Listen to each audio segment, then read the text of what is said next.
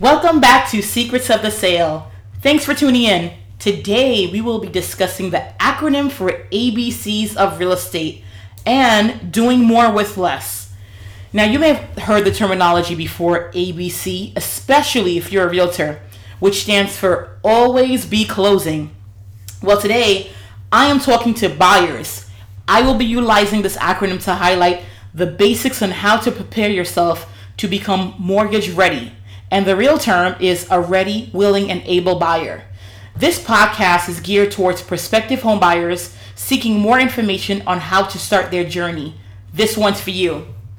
Now, have you leisurely surfed the home websites Zillow, Trulia, MLS, Redfin, and you see a home that really caught your eye?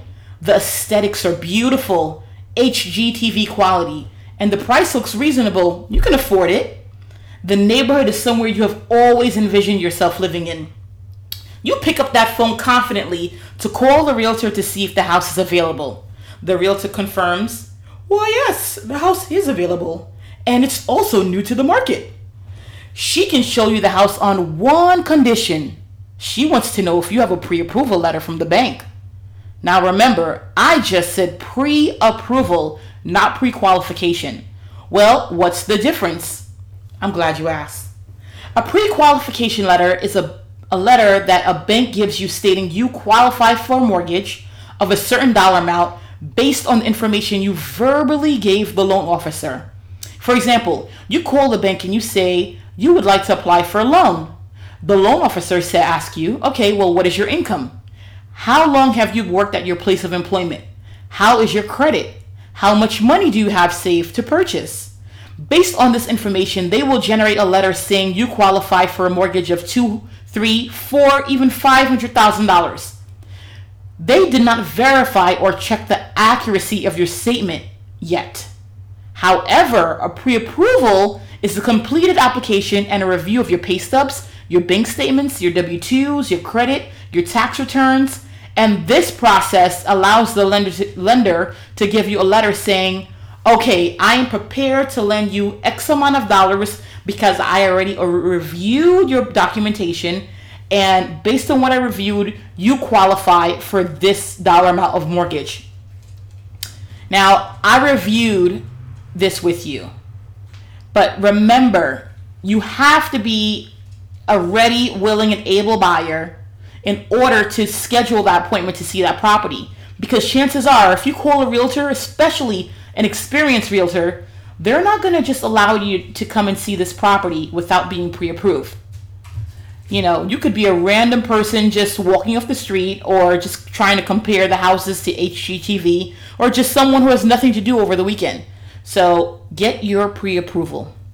Now, A A sorry, A and ABC stands for affordability. How much are you able to afford is based primarily on your income and assets. Your income, whether it's your income alone or combined with a second job or another individual, a, you know, a co-borrower, your family or a friend, or rental income generated from a multifamily property determines how much house you can afford. When you apply for a mortgage, you may qualify for a mortgage that is greater than what you believe you can afford. But work very closely with your lender and have them review scenarios with you as to what your monthly mortgage payments would be. When everything is said and done, you want to ensure that your payments are comfortable at your comfort level prior to even searching for your house. Or prior, prior to even submitting offers, you want to make sure you can really afford this mortgage. Some people literally enter into contract and reach the end. They reach near closing when they receive their truth and lending statements where all their fees are documented which you receive a week or two prior to closing, and they look at those numbers and they're not comfortable. The closing costs, the monthly payments are out of their reach, they feel. At that point, you are you are already in contract and you're unable to walk away from this deal unless you're willing to risk your down payment that you already have in escrow because you're already in contract. Affordability is what got many people in trouble during the mortgage crisis in the early 2000s. Buyers were being approved for mortgages they had no business being approved for. They weren't qualified. Lenders had no business lending to these buyers because these were exotic mortgages and they were set up for failure to begin with. However, there are nonprofit entities available to assist you with free counseling to assist in analyzing how mortgage ready you are. These nonprofit entities will check your credit, they'll review your pay stubs, your bank statements, and they'll explain the mortgage process in detail. They offer free workshops, they even offer grants, five, ten, even twenty thousand dollars towards the purchase or towards your closing costs. B stands for bank. Now, unless you're buying a house all cash, you need a bank to lend you money. The bank is in business not to lend money for free. They charge interest and closing fees. When lending you money for a mortgage, there are big commercial banks like Chase, Wells Fargo, Citibank, and Capital One. However, you also have private direct mortgage lenders. These lenders sometimes offer more favorable interest rates, terms, and usually can close much quicker than uh, the larger banks because they're trying to compete for the business and they have less bureaucracies. When choosing a bank, the best way is to have the, the best way to have the banks compete for your business is to have great what? Okay, yeah, this seg this segues into the next letter, C. Great credit. Credit is the first focus you should emphasize on before doing anything. Check your scores from all three credit major uh, all three major credit bureaus: TransUnion, Equifax, and Experian. Each score will vary from each bureau. When you're applying for, let's say, an FHA mortgage, FHA stands for Federal Housing Administration, which is a government entity. These mortgages are backed and insured by the government and catered to first time homebuyers by, by allowing them to put as little as 3.5% down as a down payment as opposed to 10% or 20%, which most first time homebuyers do not have. In order to qualify for an FHA product, your median credit score needs to be at least a 640, 640. Remember, earlier I mentioned you have three credit scores. The median score would be the middle. For example, you have TransUnion can be 656, Equifax can be 645, and Experian can be 642. As long as all three scores are above 640, the focus will be on your Experian score, which is the 642. That is the median of the 656 and 645. Interest rates are driven by credit scores. The more favorable your credit, the more favorable your interest will be. The lower your interest, the lower your monthly mortgage payments would be. Interest is the money you're paying back to the bank for lending you money. So remember, you want to pay as little as interest back as possible. In order to do that, you need to make sure your credit is as high as possible. Now I'm going to talk a little bit about doing more with less. A lot of prospective buyers come to me asking me, do I think they're mortgage ready or they don't think they're ready to purchase because they make they make a little bit of money or they don't have a co-borrower or they, they run different scenarios by me. So I'm going to talk a little bit about doing more with less. With the rapidly increase in prices throughout the boroughs in New York City, it makes economic sense to purchase rather than rent. Two bedrooms are renting for between 1,800 to $2,000.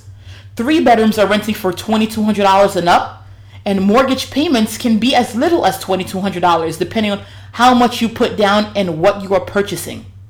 Many people are scratching their heads trying to figure out how will they save enough money for a down payment and closing costs. Now, let's go over some scenarios. If you're buying a one family house for $450,000, you need $15,750. That's 3.5% down payment minimum. The closing costs, you could actually roll that into your mortgage and it's going to be included in your overall mortgage balance and you will pay it over the course of your mortgage payments. Now, how are you going to come up with $15,750? You can either A, borrow the money from your 401k or your 403b or when you when you purchase a home not or but rather when you purchase a home a first time home you qualify for a tax exemption which mean which means that you do not have to pay prepayment penalties for withdraw- withdrawing the money from your pension plan to purchase your first home. This is considered a qualifying event. Talk to your accountant uh, about this, this process. B, you can save. This rule is not as complicated as you may think, but it should really just be called sacrifice. Of course, re- results will vary depending on your income, your expenses, and your spending habits. Let me emphasize spending habits. Many people don't realize how much they can really afford until they focus on their needs versus their wants. For example, if you have a $40,000 a year salary, your take home pay after taxes can be approximately $1,100, depending on how much deductions and exemptions you have. For example, medical, 401k deductions, etc. The most common things that people misuse their income on are frivolous, eating out, excessive shopping, habitual occurrences that can be avoided. The daily $5 lattes from Starbucks, the daily $10 cigarette packs, $100 weekly happy hour visits to the lounge or club minimum, and that $15 $5 breakfast, $10 lunch, $15 daily eating out expense. For example, $15 times 30 days is $450 a month. You times that by 12, you have a quarter of a down payment saved in one year. That's a total of $5,400. Your $2,200 monthly net income may not be sufficient to purchase a one family house alone. However, if you can get a co borrower with the same income or higher, whether it be a parent, a relative, a sibling, or possibly even a longtime friend, with the mission in mind that you have an agreement with goals and objectives answered prior to entering and prior to buying that property. You can even create a separate contract, a separate agreement with the answers that I'm going to give you questions to below. Now, the questions that you can answer ask yourselves are 1. How long do you plan on keeping this house? 2. Who will be occupying the house? 3 in the event of disagreements, how do you dissolve this partnership? Do you refinance and you let one party keep the house and the other take their equitable share and leave? Or do you sell and divide the proceeds amongst each other? These questions should be thoroughly thought out together, and better yet, creating the separate contract prior to purchasing the house with these details. It should be drafted and signed so that should there be any major disagreements, this contract will supersede any verbal agreements. During disagreements, when emotions are heightened, it's best to resort to this contract, which was created and thought out before the disagreement, because people have selective memory when arguments arise. Remember, money changes people. Now, there have been many instances where many as as many as four five, even six people combined collectively put their incomes together to purchase a property. Let's say if five individuals make $15,000 each, that's $75,000 a year. Depending on the assets, the income, and the credit combined, you will most likely afford a $350,000 house. Now, where will you where will you find a $350,000 house in New York City? Chances are you won't. However, are there other parts of New York where you can afford? Yeah, you can afford a $350,000 house in Long Island, upstate New York, even the neighboring states, New Jersey and Pennsylvania. These are all cities that are still accessible to the city if you need to be in the city, if you work in the city. You may not want to relocate outside of the city or boroughs you grew up in or you're comfortable with, understandably so. But if you are being priced out of a neighborhood and you're unable to afford where you currently live and you don't own it, it's time to purchase your own and start building the equity and doing it today. Check out my episode, Sweat Equity.